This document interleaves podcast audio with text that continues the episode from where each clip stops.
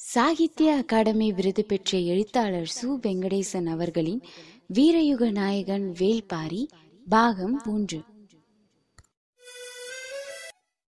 அத்தியாயம் ஒன்று. மூக்கை விடைத்தபடி பாய்ந்து கொண்டிருந்தன குதிரைகள். மேடு பள்ளமற்ற பாதை இன்னும் விரைந்து வா என்று தேரோட்டியை அழைத்தது. தேரை ஓட்டும் ஆதன் குதிரையின் கடிவாளத்தை சுண்டியபடி வேகத்தை மேலும் அதிகப்படுத்தினான். அதிகாலையில் இருள் கலைய தொடங்கிய போது இவர்கள் புறப்பட்டனர். அருகநாட்டை ஆளும் சிறுகுடி மன்னன் செம்பனின் தென்திசை மாளிகை அது. அங்குதான் நேற்றிரவு தங்கள். அதுவரை தேரை ஓட்டி வந்தவன் நாகு. இனி அடர் காட்டுப்பகுதியில் பயணம் இருக்கும். இந்த நிலப்பாதையை நன்கு அறிந்த தேரோட்டி இவன். இவனது பெயர் ஆதன். நாளை இவன்தான் உங்களை அழைத்துச் செல்வான் என்று கூறி வணங்கி விடை பெற்றான். புறப்படும் போது நாகுவிடம் ஆதன் கேட்டான் இவர் யார்? மன்னரின் சுற்றத்தாரா? இல்லை. இவரின் அடிமை நான் என்று மன்னர் என்னிடம் கூறினார். பதில் கேட்டு ஆதன் நடுக்குற்றான். சற்று நிதானித்து அப்படியென்றால் ஏன் தனியாக வந்திருக்கிறார்? உடன் பாதுகாப்புக்கு யாரும் வரவில்லையா? பெரும் படையே புறப்பட்டது என்று சொன்ன நாகு சற்று குரல் தாழ்த்தி முதலில் தேரை ஓட்ட வளவனின் இருக்கையில் ஏறி அமர்ந்ததே மன்னர்தான். இவர் ஒற்றை சொல்தான் சொன்னார். எல்லோரும் நின்று கொண்டார்கள். நான் மட்டும் அவரை அழைத்து கொண்டு வந்தேன். சொல்லிவிட்டு புறப்பட தயாராகும் போது ஆதன் மீண்டும் கேட்டான் மன்னர்களை ஆளும் இந்த தெய்வத்துக்கு தனித்த பெயர் எதுவும் இருக்கிறதா? பெரும்புலவர் கபிலர் ஆதன் இரவு முழுவதும் தூங்கவில்லை. பதற்றத்திலேயே இருந்தான். பொழுது விடிந்தது. தூக்கமின்மையை காட்டிக்கொள்ளாமல் உற்சாகமாக குதிரையை பூட்டி தேரை தயார் செய்தான். மாளிகையில் இருந்து கபிலர் வெளியேறி வந்தார். நரை முழுமை கொள்ளாத தாடி வேந்தனை போல தலைமுடியை உச்சியில் முடிச்சிட்டு சிறுகோள் ஒன்றை செருகியிருந்தார் பேரறிவின் இருமாப்பு கண்ணொளியில் மின்னியது. பார்த்ததும் நெடுஞ்சான் கிடையாக விழுந்து வணங்கினான் ஆதன். அவரது வாழ்த்து சொல் காதில் கேட்க எழுந்து திரும்பிய போது அவர் குதிரையின் கழுத்தை தடவி கொடுத்து கொண்டிருந்தார். குதிரைகள் புதிய மனிதர்களை தொடவிடாது. ஆனாலும் தேரில் பூட்டப்பட்டிருந்ததால் ஒரு அளவுக்கு மேல் அதனால் விலகவோ முகத்தை திருப்பவோ முடியவில்லை. மயிலும் குதிரையும் தனது மொத்த அழகையும் நீண்டு திரும்பும் கழுத்தில் வைத்திருக்கிறது என்று சொன்னவர் சிரித்த முகத்தோடு தேரில் ஏறினார். ஆதன் மிக திறமையான தேரோட்டி.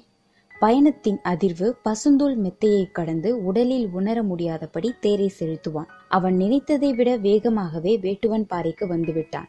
அருகில் வந்ததும் வேகத்தை குறைக்க கடிவாளத்தை இழுத்து நிறுத்தினான். கடிவாளத்தில் இருக்கும் பூன் எழுப்பிய உலோக ஒளி தனித்து மேலெழும்பியது. தலை தூக்கி பார்த்தார் கபிலர். எதிரில் இரு சிறு குன்றுகள். அதற்கு பின்னால் அடுக்கடுக்காக மலைத்தொடர்கள். அதன் உச்சி வெண்மேகத்துக்குள் மறைந்திருந்தது. மேலெழும்பிய உலோக ஒளி மலையோடு மறைந்தது. ஐயா இதுதான் பச்சை மலை தொடரின் முன்னால் இருக்கும் வேட்டுவன் பாறை. இந்த வழியாகத்தான் பாரியின் பரம்பு மலைக்கு போக வேண்டும் என்று கேள்விப்பட்டிருக்கிறேன். கபிலர் வண்டியை விட்டு கீழே இறங்கி பார்த்தார். கண்ணு கெட்டும் தூரம் வரை மலை விரிந்து கிடந்தது. நீர்வற்றிய காட்டாற்றை கடந்து வேட்டுவன் பாறையில் பாதி ஏறுவது வரை ஆதன் நின்று பார்த்து கொண்டே இருந்தான். இதற்கு முன்னால் பரம்பு நாட்டுக்கு போனது கிடையாது. பாதை எவ்வளவு தூரம் இருக்கும்? துணைக்கு யாராவது வருவார்களா? போய் சேர எத்தனை நாளாகும் என எதுவும் தெரியாது. தன்னந்தனியாக எந்த தைரியத்தில் இந்த அடர்வனத்துக்குள் இவர் போய்க் கொண்டிருக்கிறார்? ஆதனுக்கு வியப்பு குறையவே இல்லை. வேறு வழியின்றி அந்த இடத்தை விட்டு புறப்பட்டான். உச்சி வெயிலிலும் ஈரக்காற்று வீசியது. குன்றின் சரிவில் போய்க் கொண்டிருந்த பாதை சற்றே வளைந்து மேல் நோக்கி ஏறியது. பாறையில் இருந்து சரிந்து கிடக்கும் வேர்கள் கைப்பிடிக்க வாகாக இருந்தன. கபிலர் வேரை இறுக பிடித்து விசை கொடுத்து மேலேறிய போது தனக்கு வயதாகிவிட்டதை உணர்ந்தார். உடல் வேர்த்தது மூச்சு வாங்கியது. நடையின் வேகத்தை சற்றே குறைக்கலாமா என்று யோசிக்கையில் கால்கள் நின்று கொண்டுதான் இருந்தன. சிறிது இலைப்பாரி மீண்டும் நடந்தார். இடப்புறம் கீழே நீர் வற்றி கிடக்கும் காட்டாற்றின் அழகை பார்த்தபடி ஒற்றையடி பாதையை நோக்கி கண்களை திருப்பினார். செடிகளுக்கு இடையில் ஏதோ ஒரு உருவம் தெரிகிறதே என்பதை உணர்ந்தவர் மீண்டும் கீழே உற்று பார்த்தார். இவர் நடக்கும் பாதையை நோக்கி ஒரு இளைஞன் கையில் வேல்கம்போடு சரசரவென மேலேறி வந்தான். கபிலருக்கு அவனது உருவம் பதியவில்லை. அவன் வந்த வேகம்தான் பதிந்தது. மேலே ஏறியவன் கபிலரை கடந்து முன்னால் போய்க் கொண்டிருந்தான். நின்று பேச அவனுக்கு பொழுது இல்லை. நடந்து கொண்டே கேட்டான் நீங்கள் யார் என தெரிந்து கொள்ளலாமா? கபிலர் கண்ணிமைத்து அவனை பார்த்தார். பதில் சொல்லுவதற்குள் மறைந்து விடுவானோ? என்று தோன்றியது. குரல் உயர்த்தி சொன்னார். கபிலர் நான் பெயரை கேட்கவில்லை. யார் எனக் கேட்டேன்? எதிர்காற்றில் சற்றே தடுமாறினார் கபிலர். தடுமாற்றத்துக்கு காற்று காரணம் அல்ல என்பதை அவரது மனம் சொல்லியது. நான் புலவன். பாணர் குலமா? கேட்டபடி நடந்து போய்க்கொண்டே இருந்தான். அவனை பார்ப்பது பாதையில் கவனம் கொள்வது பதில் சொல்வது என்ற மூன்று வேலைகளை கபிலர் செய்ய வேண்டியிருந்தது. இல்லை பாணர்கள் பாடல் பாடுபவர்கள் இசைஞர்கள் கலைஞர்கள் நான் அவர்கள் இல்லை. நான் புலவன் எழுதக் கற்றவன். பதில் சொல்லி முடிக்கும் போது கேள்வி எழுந்தது. எழுத்து என்றால் மலையேறும் ஒரு பாதையில் இவ்வளவு தூர இடைவெளியில் ஒரு உரையாடலா? உரத்த குரலில் பதில் சொல்வதற்கு மூச்சு காற்று ஒத்துழைக்க மறுத்தது. ஆனாலும் கபிலர் உரத்தை சொன்னார் மரத்தை ஓவியமாக வரைந்து பார்த்திருக்கிறாயா? பார்த்திருக்கிறேன். குகைப்பாறையில் நிறைய மரங்கள் ஓவியமாக வரையப்பட்டுள்ளன. அதே போல நாம் பேசும் ஒலியை ஓவியமாக வரைவதுதான் எழுத்து. அவனது நடையின் வேகம் கொஞ்சம் குறைந்தது. யோசிக்கிறான் என்று புரிந்தது. அவனை கொஞ்சம் உள்ளிழுக்க முடியும் என்ற நம்பிக்கை கபிலருக்கு வந்தது. உனது பெயர் என்ன? நீலன். இங்கே வா வரைந்து காட்டுகிறேன் என்று சொன்ன கபிலர் கீழே கிடந்த காய்ந்த குச்சியை குனிந்து எடுத்தார். அவன் சட்டென அருகில் வந்தான். அதை கவனித்தபடியே குச்சியால் கீறி அவனது பெயரை மண்ணில் எழுதினார். அதை பார்த்ததும் உதட்டோரத்தில் ஒரு இளஞ்சிரிப்பு. மீண்டும் நடக்கத் தொடங்கியவன் நான் என்ன யானையின் சாணத்தில் செரிக்காமல் கிடக்கும் ஈக்கையைப் போலவா இருக்கிறேன்? எதிர்காற்று மீண்டும் அடித்து கபிலரை தள்ளாட வைத்தது. நீலன் வேகமாக போய்க் கொண்டிருந்தான். கபிலர் அவனை ரசிக்கத் தொடங்கினார். அவனது வேகம் இறுகித் திரண்ட உடல் வீரனுக்கே உரிய மிடுக்கு சிறு கண்கள் உள்ளத்தில் இருந்து உருவாகும் கேள்விகள் அவன் கையில் இருக்கும்போதே வேல் இவ்வளவு வேகமாக போகிறதே அவன் எரிந்தால் எவ்வளவு வேகம் கொள்ளும் என யோசித்த கபிலர் இந்த இடைவெளியில் கேள்வியை நாம் ஆரம்பித்து விடுவோம் என முடிவு செய்து உனக்கு மனமாகிவிட்டதா என்றார். இல்லை விரைவில் நடக்கும் என்று சற்று இடைவெளி விட்டு சொன்னான். என்னவளைத்தான் பார்த்துவிட்டு வருகிறேன். எங்கே இருக்கிறாள்? அதோ அந்த மலையின் பின்புறம் இருக்கிறது அவளது குடில். அந்த மலைக்கு பின்புறமா? ஓசையின் நீளமே உணர்வைச் சொன்னது. நாள்தோறும் இவ்வளவு தூரம் போய் வருவாயா? நாளும் இருமுறை போய் வருவேன். சில நாட்களில் இருமுறை இங்கு வந்து செல்வேன். கபிலருக்கு அவன் மீதான ஈர்ப்பு இன்னும் கூடியது. ஓர் ஊஞ்சலைப் போல இரு குன்றுகளுக்கும் இடையில் தினமும் ஆடுகிறவன் என்று மனதில் ஒரு சித்திரம் உருவாகிக் கொண்டிருக்கையில் கேள்வியை அவன் தொடுத்தான். பெண்ணின் இதழ் இவ்வளவு சுவையேறி இருக்கிறதே. எப்படி அந்த இளஞ்சிரிப்பு கபிலரின் உதட்டோரத்தில் வந்து உட்கார்ந்தது.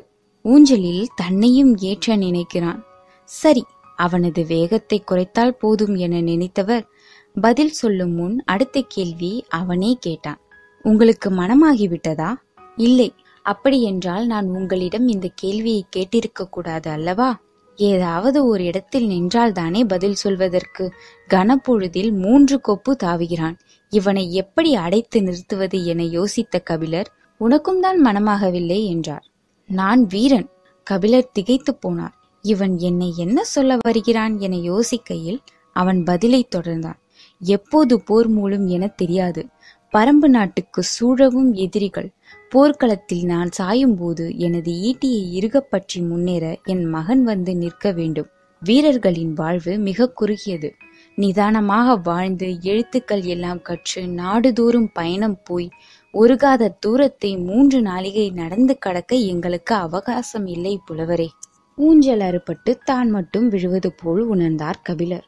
வேட்டுவன் பாறையின் இரண்டாவது குன்றில் கால் பதிக்கும் வரை கபிலர் அவனிடம் பேச்சு கொடுக்கவில்லை. அவனை பற்றிய ஒரு கணிப்பை உருவாக்கிக் கொள்ள முடியவில்லை. எதை உருவாக்கினாலும் அடுத்த கணமே அதை குழைத்து விடுகிறான். அவன் கையில் வைத்திருக்கும் வேல்முனையை விட கூர்மையானதாக இருக்கிறது அவன் அளிக்கும் பதில்கள். அவனை கணிக்க முடியவில்லை என்பதை மனம் ஏற்கவில்லை. ஆனால் ஒன்று புரிந்தது. அவனது நடைவேகத்துக்கு எங்கோ போயிருக்க வேண்டும். அவ்வாறு போகாததிலிருந்து அவன் தன்னை அழைத்து கொண்டு போகிறான் என ஊகித்தார் கபிலர். சிறிது நேரத்துக்கு பின்னர் மௌனம் கலைத்து பேசத் தொடங்கினார். பாரியின் பரம்பு மலை எவ்வளவு தொலைவில் இருக்கிறது? இந்த நாட்டின் பெயர்தான் பரம்பு நாடு. பாரி இருக்கும் மலையின் பெயர் ஆதிமலை. அந்த மலையில்தான் வேலிர் குலத்தை தோற்றுவித்த மாவீரன் எவ்வி தலைநகரை உருவாக்கினான். நிலப்பகுதிக்கு வந்து பாணர்கள் பாடிய பாடல்களிலிருந்தே பலவற்றை நாம் ஊகித்துக் கொள்கிறோம். ஆனால் உண்மை எவ்வளவு விரிவுடையதாக இருக்கிறது என யோசித்தபடி கபிலர் கேட்டார். அங்கிருந்துதான் பாரியின் அரசாட்சி நடக்கிறதா? கேள்வி நீலனுக்கு சிரிப்பை உண்டாக்கியது. பாரி அரசன் அல்ல வேளிர் குல தலைவன். நாட்டை ஆள்வதைப் போல காடும் ஆளப்படுகிறது என நீங்கள் நினைக்கிறீர்கள். காட்டை யாராலும் ஆள முடியாது. சின்னஞ்சிறு மனிதனால் என்ன செய்ய முடியும்? பகை துரோகம் வீரம் சாவு அவ்வளவுதான். ஆனால் காட்டை பாருங்கள் எண்ணிலடங்கா உயிர்கள் ஒவ்வொன்றும் அளவில்லா ஆற்றல் கொண்டது. ஒரு பச்சிலையை வாயில் வைத்தால் அந்த கணமே நீங்கள் செத்து மடிவீர்கள். துளிர் விடும் ஒற்றை இலை உங்களின் வாழ்வை முடித்து வைக்க போதுமானது. உங்களால் முடிவு செய்ய முடியுமா? காடு இலைகளால் ஆனதா? மரங்களால் ஆனதா? மிருகங்களால் ஆனதா? பறவைகளால் ஆனதா? இல்லை கொம்புகளால் ஆனதா? அவன் பேசிக்கொண்டே போனான். கபிலரால் ஒரு கட்டத்தில் அவனது பேச்சை பின்தொடர முடியவில்லை. பாறைகள் உருள்வதைப் போல வார்த்தைகள் உருண்டு கொண்டிருந்தன.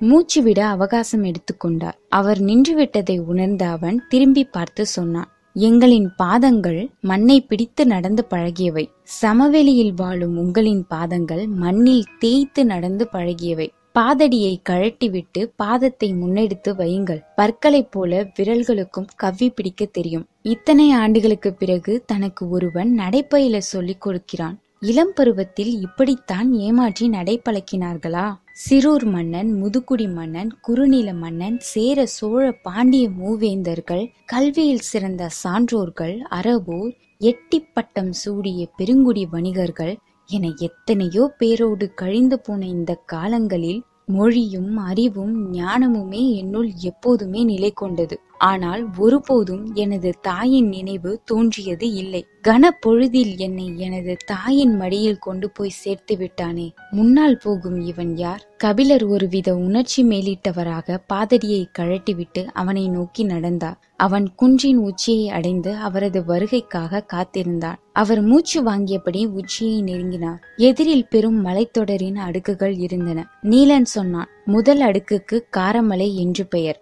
அதன் மேல் நின்று பார்த்தால்தான் மூன்றாம் அடுக்கை பார்க்க முடியும். அதுதான் ஆதிமலை. உச்சிக்கு வந்ததும் அதுவரை இல்லாத வேகத்தோடு காற்று வந்து அவரை தள்ளியது. உடலை சற்று திருப்பி காற்றின் வேகத்துக்கு ஈடு கொடுத்து நின்றபடி எதிர்த்திசையை பார்த்தார். நீண்டு கிடக்கும் மலைத்தொடர் தனது இரு கரங்களையும் விரித்து அவரை அழைப்பது போல் இருந்தது. நீலன் சரிவில் இறங்கத் தொடங்கினான். இனி வேகமாக நடக்க வேண்டும். பொழுது சாய சிறிது நேரம்தான் இருக்கிறது. மலையின் விளிம்பை சூரியன் கடந்து விட்டால் ஒரு பனை தூரத்தை கடப்பதற்குள் இருள் நம்மை அடைத்துவிடும். அதன் பிறகு நீங்கள் நடப்பது கடினம். விரைவில் வாருங்கள் என்று சொல்லியபடி தாவிச் செறிந்தான். கபிலர் வேகமாக இறங்கத் தொடங்கினார். அவன் நடக்கவில்லை. தாவி கடந்து கொண்டிருக்கிறான் என்பதை பார்த்தவாறு சிறு புதர்களை விலக்கி வேகமாக நடக்க முயற்சித்துக் கொண்டிருந்தார். ஏறும்போது முன்னால் செல்பவன் எவ்வளவு உயரம் போனாலும் ஆளை பார்த்து விட முடியும். இறங்கும்போது அப்படி அல்ல. அங்கொன்றும் இங்கொன்றுமாக அவனது உருவம் மறைந்து தெரிந்தது. பேச்சு கொடுத்தால் மட்டுமே அவனை பின்தொடர முடியும் என்பதை உணர்ந்த கபிலர் கவனமாக நடந்தபடி கேட்டார். காடுகள் கொம்புகளால் ஆனதா என்று எப்படி கேட்டாய்? கொம்புகள் என்றால் மிருகங்களின் கொம்புகள் என்று நினைத்து விட்டீர்களா? நான் மரங்களின் கொம்புகளைச் சொன்னேன். கவிழருக்கு விளங்கவில்லை. கழுத்தை நீட்டி பார்த்தார். அவன் எந்த புதர் தாண்டி போய்க் கொண்டிருக்கிறான் என தெரியவில்லை. சத்தமாக குரல் கொடுத்தார். கொப்புகளைத்தான் கொம்புகள் என்று சொல்கிறாயா? இல்லை நாங்கள் மரத்தின் வேர்களை மரக்கொம்புகள் என்றுதான் சொல்வோம். மரம் மேல் நோக்கி வளருவது அல்ல கீழ்நோக்கி வளருவது. இறுகிய மண்ணையும் கரும்பாறையும் தனது கொம்புகளால் பிளந்து கொண்டு அது உள் செல்கிறது. மரத்தின் முழு ஆற்றலும் அதன் கொம்புகளில்தான் இருக்கிறது. உடலை விட நீளமானவை அதன் கொம்புகள். தான் கற்றவற்றை ஒருவன் தலைகீழாக புரட்டிக் கொண்டிருக்கிறான் என தோன்றிய போது முன்வைத்த வலது கால் இடறியது. சிறு பாறையில் பாதம் நழுவிச் சரிந்தது. பக்கத்தில் இருந்த செடியை பிடித்து கீழே விழுந்து விடாமல் நின்றார் கபிலர். கால் இடறி கற்கள் உருளும் சத்தம் கேட்டதும் நீலன் வேகமாக மேலேறி வந்தான். பக்கத்தில் இருந்த வேம்பின் மீது கை சாய்த்து நின்றார் கபிலர். சிறிது நேரம் உட்காருங்கள் என்று சொன்னவன் பாதங்களை உள்ளங்கையால் பிடித்து தசைகளை இழுத்து விட்டான். அவரது முகத்தை பார்த்தபடி நடக்கலாமா என்றான். கொஞ்சம் பொறுப்பா என்பது போல் அவரது பார்வை இறைஞ்சியது கிடைத்த வாய்ப்பை பயன்படுத்தி தன்னை ஆசுவாசப்படுத்திக் கொண்டார். வேப்பம்பூக்கள் சுற்றிலும் உதிர்ந்து கிடந்தன. பூக்களை எடுத்து உள்ளங்கையில் வைத்து உற்று பார்த்தார். மூச்சுக்காற்றில் பூக்கள் அசைந்தன. பேச்சு கொடுத்தால் உட்கார்ந்திருக்கும் நேரத்தை சிறிது நீட்டிக்கலாம் என யோசித்த கபிலர் வேப்பம்பூ யாருக்கு உரியது தெரியுமா? என்றார். சிற்றெரும்புக்கு உரியது. கபிலர் பதற்றம் அடைந்தார். நான் அதை கேட்கவில்லை. வேப்பம்பூ மாலை யார் சூடுவதற்கு உரியது தெரியுமா? என்று கேட்டுவிட்டு ஏதாவது பதிலை சொல்லிவிடுவானோ? என்ற பதற்றத்தில் அவரே பதிலையும் சொன்னார். பாண்டிய மன்னனுக்கு உரியது. சரி அப்படியே நடக்கத் தொடங்குங்கள். நான் அருகிருந்து அழைத்துச் செல்கிறேன் என்றான் கபிலர் நடக்கத் தொடங்கினார். எட்டு வைக்கும்போது கால் நரம்பு சுண்டுவது போல் இருந்தது. சூரியனின் அடிவிளிம்பு காரமலையின் தலையைத் தொட்டது. முன்னால் நடந்தபடியே கேட்டான். வயல் நண்டை பார்த்திருக்கிறீர்களா? சம்பந்தம் இல்லாமல் கேட்கிறானே என எண்ணியபடி பார்த்திருக்கிறேன் என்றார். வயல் நண்டின் கண்கள் வேப்பம்பூவை போலத்தான் இருக்கும். உங்கள் பாண்டியன் வயல் நண்டை மாலையாக அணிந்து கொள்வானா? கேட்டபடி நமட்டுச் சிரிப்போடு நாலு எட்டு முன்தாவி சென்றான். கபிலர் நிலை குலைந்து போனார். பெரும் வேந்தனை சாதாரண வீரன் ஒருவன் இவ்வளவு தாழ்த்தி என்னிடம் பேசுகிறானே? இதை கேட்டுக்கொண்டிருப்பது அறமல்ல என்று தோன்றியது. இந்த எண்ணம் முழுமை அடையும் முன்னர் அவருக்குள் இருந்த கவிஞன் விழித்துக்கொண்டு வெளியில் வந்தான். என்ன அழகான ஒரு உவமை! கன நேரத்தில் எப்படி இவ்வளவு பொருத்தமான ஒரு ஒப்பீட்டை செய்தான்? காதலுக்குள் சூழ்கொண்டு கொண்டு ஒருவனுக்கு உவமைகள் வராதா என்ன? மனதில் எண்ணங்கள் ஓடிக்கொண்டிருக்க கபிலர் கேட்டார். வயல் நண்டின் கண்கள் தான் அப்படி இருக்குமா? கடல் நண்டின் கண்கள் அப்படி இருக்காதா? எனக்கு தெரியாது. நான் கடல் பார்த்தது இல்லை. ஆனால் நீரும் நிலமும் மாறுபடுகையில் வடிவமும் மாறுபடத்தான் செய்யும். மனிதனாக பிறந்த ஒவ்வொருவனும் கடல் பார்க்க வேண்டும். ஏன்? அது அவ்வளவு விரிந்து பறந்தது. அளவற்றது. முன்னால் போய்க் கொண்டிருந்த நீலன் சட்டென திரும்பி கபிலரை நேர்கொண்டு பார்த்து கேட்டான் எங்கள் பாரியின் கருணையை விடவா? கபிலர் மனதுக்குள் சுருங்கிப் போனார். முதல் அத்தியாயம் முடிவுற்றது. பாரியுடனான பயணம் தொடரும். சாகித்ய அகாடமி விருது பெற்ற எழுத்தாளர் சு. வெங்கடேசன் அவர்களின் வீரயுக நாயகன் வேல்பாரி பாகம் மூன்று. அத்தியாயம் இரண்டு. இது கபிலர் காலத்துக்கு முன்னூறு ஆண்டுகளுக்கு முன்பு நடந்த கதை. அப்போது வடவேங்கடம் தென்குமரி என்ற தமிழ் எழுத்துக்கு எல்லையோ பெயரோ கூட உருவாகிவிடவில்லை. அடர்ந்த காட்டில் ஆற்றுப்படுகையில் வண்டல் பூமியில் வற்றிய பாலையில் கடலோரத்தில் மலைமுகட்டில் என வெவ்வேறு வகையான நிலங்கள் தோறும் இனக்குழுக்களாக சேர்ந்து வாழ்ந்த மக்கள் தங்களின் குலமுறைப்படியான வாழ்வை நடத்தி கொண்டிருந்தனர். அரசோ அரசனோ உருவாகவில்லை. குலத்தலைவன் மட்டுமே இருந்தான். அவனே குலங்களை வழி நடத்தி கொண்டிருந்தான். குறிஞ்சி முல்லை மருதம் நெய்தல் பாலை என ஐவகை நிலங்களிலும் நூற்றுக்கும் மேற்பட்ட மனித கூட்டங்கள் தங்களின் தனித்த அடையாளங்களோடு செழித்திருந்தன. இயற்கையோடு இயைந்த வாழ்வு. தேவை மட்டுமே ஆசையாகவும் கனவாகவும் இருந்தது. உழைப்பும் விளைச்சலும் பொது சொத்து. கொண்டாட்டமும் குதூகலமும் இயல்பின் பிரதிபலிப்பு. எல்லா மனிதனும் சரிநிகராக இருந்தனர். இயற்கையான பிரிவினையான ஆண் பெண் என்ற பாலின பிரிவினை மட்டுமே இருந்தது. வேட்டையாடிய உணவை நெருப்பில் சுட்டு தின்று கொண்டிருந்த போது குகையில் இருந்த பெண்கள் ஓய்வு நேரத்தில் நீரை கொதிக்க வைத்து இறைச்சியை அதில் வேக வைத்தனர். மாமிசத்தையும் கிழங்குகளையும் நெருப்பில் சுடாமலே உண்ணக்கூடிய பக்குவத்துக்கு அவர்கள் மாற்றினர். வேக வைத்த உணவு என்ற புதியதொரு வகையை உருவாக்கினர். அன்றிலிருந்து நெருப்பில் சுட்ட உணவுகளுக்கு ஆண் உணவு என்று பெயராயிற்று. நீரில் வேக வைக்கப்பட்ட உணவுகளுக்கு பெண் உணவு என்று பெயராயிற்று.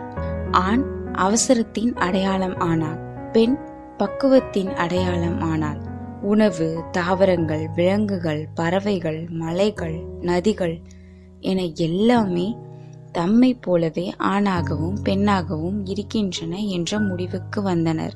இயற்கையின் அதி அற்புதம் எல்லாம் எதிர்பாலினத்தின் மீதான வசீகரத்தில் இருந்தே தொடங்குகிறது. எல்லா விதமான புதிய ஆற்றலின் ஊற்றுக்கண்ணாக அவையே இருக்கின்றன. காதலுக்குள் தான் இயற்கையின் இயங்கு சக்தி பொதிந்து கிடக்கிறது. ஆண் பெண் என்ற இரு சக்திகள் ஒருபோதும் ஒன்றையொன்று முழுமையாக புரிந்து கொள்ள முடியாத ஆதி ரகசியங்களை தன்னுள் கொண்டுள்ளது. நீரும் மண்ணும் போலத்தான் ஆணும் பெண்ணும். நொடி நேரத்தில் ஒன்றினுள் ஒன்று கலக்கவும் முடியும். மறுநொடியில் ஒன்றை விட்டு மற்றொன்று கழலவும் முடியும். அதுவே அதன் இயல்பு. உயிரினங்களில் இயற்கை உருவாக்கியது இந்த ஒரு பிரிவினையை மட்டுமே. இதுவன்றி வேறு பிரிவினைகள் இல்லாமல் அழகாகவும் அமைதியாகவும் இருந்தது அந்த காலம். ஆனால் அந்த அமைதி நீண்டு நிலைக்கவில்லை. மெல்ல குலைய ஆரம்பித்தது. பெரும் மாளிகை சரிய காரணமான ஒற்றை செங்கல்லை போலத்தான் சொத்தும் சொத்தின் மீதான ஆசையும். தனக்கான உடைமை தனது சந்ததிக்கான சேமிப்பு என ஆரம்பித்த போது குளங்களின் அமைதி குலைய ஆரம்பித்தது. ஏற்றத்தாழ்வுகள் உருவாகின. குளங்களில் வலுத்தவனின் கை ஓங்கியது. வல்லமை பொருந்தியவனின் கைகளில் அதிகாரம் நிலை கொண்டது. வலிமையடைந்த குளம் பிற குளங்களை அடக்கி ஆள நினைத்தது. தமிழ் நிலம் எங்கும் இருந்த நூற்றுக்கணக்கான குளங்கள் ஒன்றோடு ஒன்று மோதத் தொடங்கின. அடர்ந்த காட்டில் விடாது கேட்கும் இடியோசை போல அந்த மோதல்களின் ஓசை கேட்டுக்கொண்டே இருந்தது. நூற்றாண்டுகளாக குருதியாறு நிற்காமல் ஓடியது. ஆரம்ப காலத்தில் மனிதனுக்கு தேவையான பெரும் செல்வமாக கால்நடைகளே இருந்தன. எனவே கால்நடைகளை அதிகப்படுத்தவே எல்லா குளங்களும் ஆசைப்பட்டன. அடுத்த இனக்குழுவின் கால்நடைகள் இரவோடு இரவாக களவாடப்பட்டன. களவு கொடுத்தவன் ஆயுதங்களோடு குறுக்கே பாய்ந்தான். ஓட்டிச் செல்லப்படும் கால்நடைக்கும் மீட்டு திரும்பும் கால்நடைக்கும் இடையில் எண்ணிலடங்கா மனிதன் செத்து விழுந்தான். அடுத்த கட்டமாக நல்ல விளைநிலங்களை கைப்பற்ற குளங்கள் மோதிக்கொண்டன. செழிப்பான விளைநிலங்கள் எங்கிருக்கிறதோ அங்கே மனித ரத்தம் ஆண்டு முழுவதும் உலரவில்லை. கால்நடைகளை பறிக்கும் போது மோதலாக இருந்த செயல் இப்போது போர்களாக பரிணமித்தது. ஒரு போர் இன்னொரு போரை உற்பத்தி செய்தது. தொடக்க காலத்தில் தோல்வியடைந்த நாட்டின் வீரர்கள் வெட்டி கொல்லப்பட்டனர். ஆனால் இப்போது அப்படி அல்ல. அவர்களின் உழைப்பு புதிய அரசுக்கு தேவையாக இருந்தன. எனவே அவர்கள் அடிமைகளாக்கப்பட்டு நுகத்தடியில் பூட்டப்பட்டனர். வீழ்ந்தவனின் நிலத்தை வென்றவன் வாள் கொண்டு உழுது பயிரிட்டான். பிறர் மண் உண்ணும் செம்மலே என அவர்கள் போற்றப்பட்டனர். பெருகி வந்த தேவையும் கடல் வழி வணிகமும் எண்ணற்ற அடிமைகளை நாள்தோறும் கூறின. நிலத்துக்காக தொடங்கிய போர் இப்போது அடிமைகளை பெறுவதற்கானதாக மாறியது. போர் எனும் நிரந்தரமான கொதிநீர் கொப்பரைக்குள் எண்ணிலடங்கா இனக்குழுக்கள் விழுந்து ஒன்றோடு ஒன்று மோதி அழித்து கொன்று செரித்து மிஞ்சியவை மேலேறின. மேலேறியவர்கள் தாங்கள் இனி குலத்தலைவர்கள் அல்ல வேந்தர்கள் என்று அறிவித்தனர். வம்ப வேந்தர்கள் வாழ்க வாழ்க என்ற முழக்கம் மூன்றில் இரு பங்கு நிலப்பகுதியில் ஒழித்தது வேந்தர்களுக்கென்று தனித்த அடையாளங்களை சான்றோர்கள் உருவாக்கினர். மணிமுடி அரச முரசு வெண்கொற்றக்குடை ஆணை சக்கரம் ஆகியவை வேந்தர்களுக்கு உரியன. வேந்தர்கள் என்றால் அது சேர சோழ பாண்டியராகிய மூவர் மட்டுமே. மற்ற எல்லோரும் குறுநில மன்னர்கள் என்று அறிவித்தனர். எந்த ஊர் ஆணையும் ஆட்சிக்கு உட்பட்ட நிலப்பகுதிக்குத்தான் பொருந்தும்.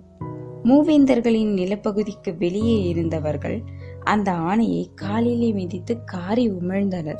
குடவர் அதியர் மலையர் வேலியர் என இருபதுக்கும் மேற்பட்ட குலத்தலைவர்கள் வாளேந்தி வஞ்சினம் உரைத்தனர். காவிரி வைகை பேரியாறு என ஆற்றங்கரைகளில் மூவேந்தர்களின் நாடுகள் அமைந்தன. இவர்களின் தலைமையை ஏற்காத இனக்குழுக்கள் பெரும்பாலும் மலையும் காடும் சார்ந்த நிலப்பகுதியில் இருந்தன. ஐவகை நிலத்தில் அமைந்த அனைத்து நாடுகளுக்குள்ளும் ஊடுருவி இரத்த நாளங்களாக குறுக்கும் நெடுக்கும் அலைந்து கொண்டிருந்தவர்கள் பாணர் சமூகத்தை சேர்ந்த கலைஞர்கள். அவர்கள் பாடிய பாடல்களும் கூறிச் சென்ற கதைகளும் நிலமெங்கும் பரவி கிடந்தன. அவர்கள் யாழெடுத்து மீட்டி பீரிடும் குரலில் பாடியபோதுதான் போர்க்களத்தில் மரணத்தை தழுவியவன் வரலாற்றில் உயிர் கொண்டு உழவினான் அவர்கள் தங்களின் ஐந்து போன மேலாடைக்குள் புகழை விதைக்கும் அபூர்வத்தை வைத்திருந்தனர். எல்லோருக்கும் தேவை புகழ். தலைமுறை தலைமுறையாக சொல்லப்பட வேண்டிய வீரக்கதையின் நாயகனாக நிலை பெற வேண்டிய புகழ். அதை விதைப்பவர்களாக பாணர்கள் இருந்தனர். குலத்தலைவர்களும் சிற்றரசர்களும் பாணர் சமூகத்தை அரவணைத்து அள்ளித் தந்தனர். அவர்களின் ஆற்றலையும் வள்ளல் தன்மையையும் பாணர்கள் விடாமல் பாடினர். இந்த வறிய கலைஞர்களின் வற்றாத குரல் தமிழ் நிலம் எங்கும் மிதந்து கொண்டே இருந்தது. இப்போது வள்ளல்களின் தலைநாயகனாக பரம்பு நாட்டைச் சேர்ந்த வேல்பாரி இருந்தான். அவனது ஆளுகையும் ஆற்றலும் வாரிக் கொடுக்கும் வள்ளல் தன்மையும் நிலமெங்கும் பரவின. நாடுகள் தோறும் பாணர்கள் பாரியை பற்றிய பாடல்களை பாடிக்கொண்டே இருந்தனர். தங்களின் பசியை பூக்க யாரும் இல்லாத காட்டுப்பகுதியில் கூட காலில் சலங்கை கட்டி துடிப்பறை முழங்க பாரியை பற்றி பாடினால் பசி மறந்து போவதாக அவர்கள் பேசிக்கொண்டனர். பசித்தவனின் குரலாக பாரி மாறியதால் எல்லா நாட்டுக்குள்ளும் நிறைந்திருந்தான். அதோடு நிற்காமல் அவனது புகழை உச்சத்துக்கு கொண்டு போனது முல்லைக்கொடிக்கு தேரை தந்தான் என்ற கதை. இந்த கதையை கேட்கும் ஒவ்வொருவனின் மனதுக்குள்ளும் ஒரு பச்சிலங்குடி துளிர் விடுகிறது. இது உண்மையோ பொய்யோ தெரியாது. ஆனால் இந்த கதை தம் குழந்தைக்கு தம் சுற்றத்துக்கு தம் சமூகத்துக்கு தம் வேந்தனுக்கு மிக அவசியம் என மக்கள் நினைத்தனர். விளைந்த நெல்லை அறுக்கும் முன்னர் கூறிய வாளோடு வழிவாங்க வந்து நிற்கும் வேந்தனுடைய வீரர்களிடம் மக்கள் வரியோடு சேர்த்து ஒரு முல்லை கொடியையும் கொடுத்து அனுப்புவதாக பக்கத்து நாடுகளில் பேசிக் கொண்டார்கள். தமிழ் நிலம் முழுவதும் சுற்றி அலையும் பாணர் குழுக்கள் ஒரு முறையாவது பரம நாடு சென்று திரும்பினர். எல்லா மன்னர்களிடமும் பரிசல் பெற்ற பாணர்கள் பாரியிடம்தான் கருணையை பெற்றனர். கருணை வற்றப்போவதே இல்லை. அது அவர்களின் நினைவுகளில் சுரந்து கொண்டே இருந்தது. பாணர்கள் தங்களின் நினைவில் இருந்து மட்டுமல்ல நினைவு மறந்தும் பாடும் பாடலாக பாரியின் பாடலே இருந்தது. புகார் நகரில் நாலங்காடியில் காவல் புரிந்த ஒரு வீரன் கடைவீதியில் அலைந்து கொண்டிருந்த பாணர் குழு ஒன்றை பார்த்து கேட்டான்.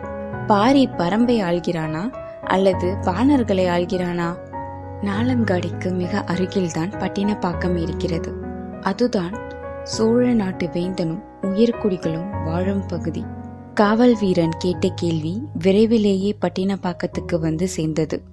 சிறிது காலத்திலேயே மூவேந்தர்களின் அரண்மனைகளிலும் அந்த கேள்வி எதிரொலித்தது.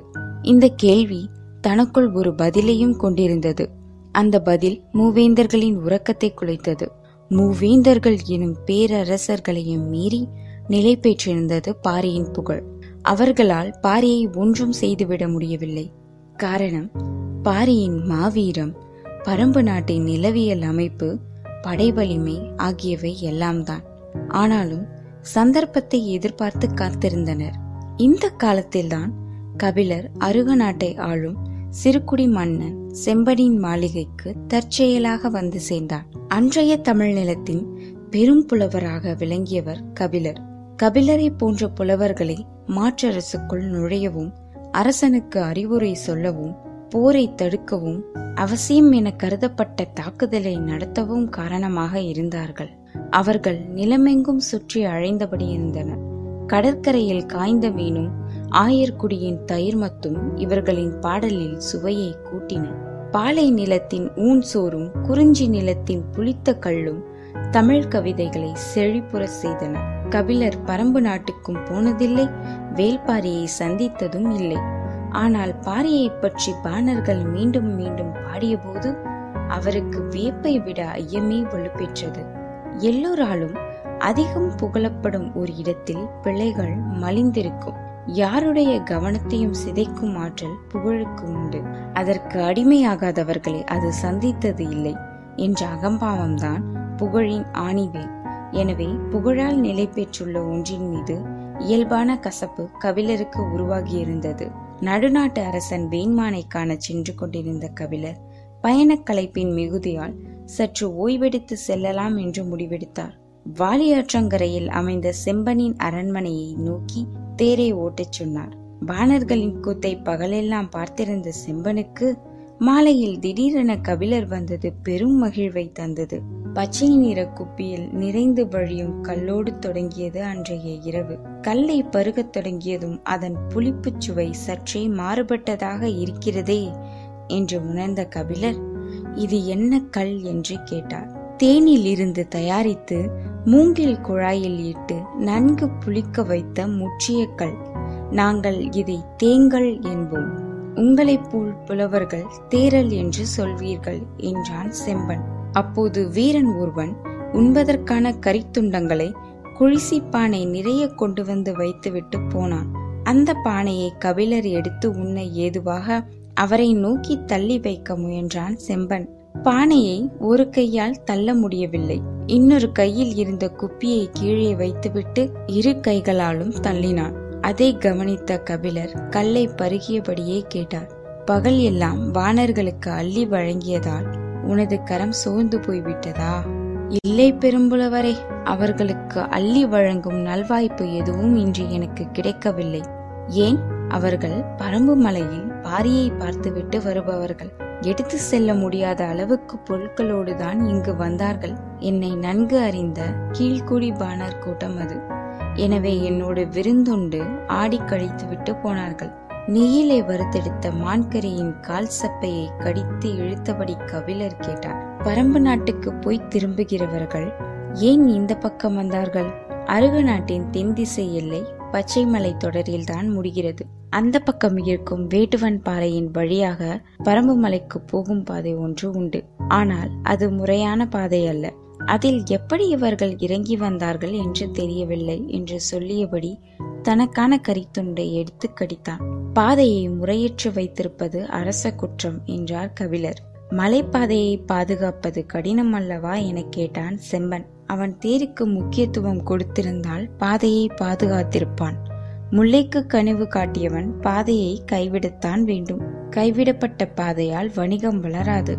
வணிகம் பெருகாத நாட்டில் வளம் கூடாது. வளமற்ற நாட்டில் நிறைந்திருப்பது மக்களின் கண்ணீர் துளிகளே. பரம்பு நாடு வளம் மிக்கது.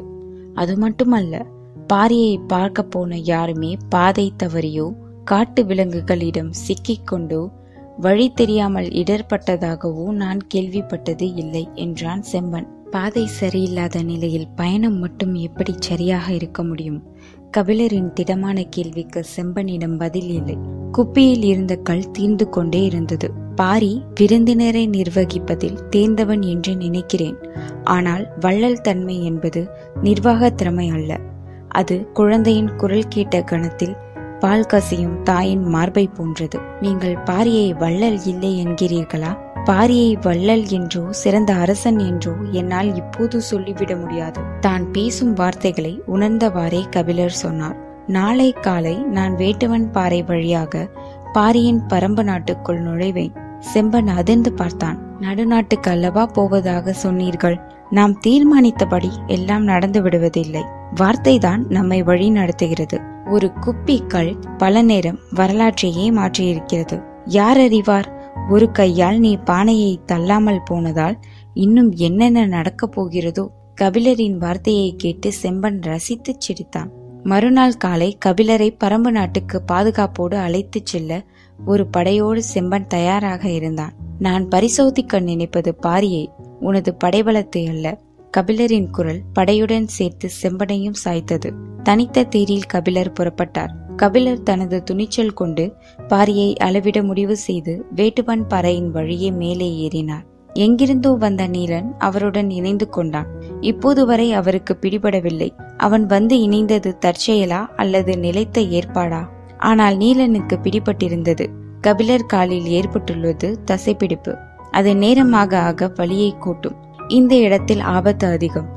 எனவே பேச்சு கொடுத்தபடி விரைவாக தனது குடிலுக்கு அழைத்துச் செல்ல வேண்டும் என முடிவோடு வேக வேகமாக முன்னகர்த்தி சென்றான்.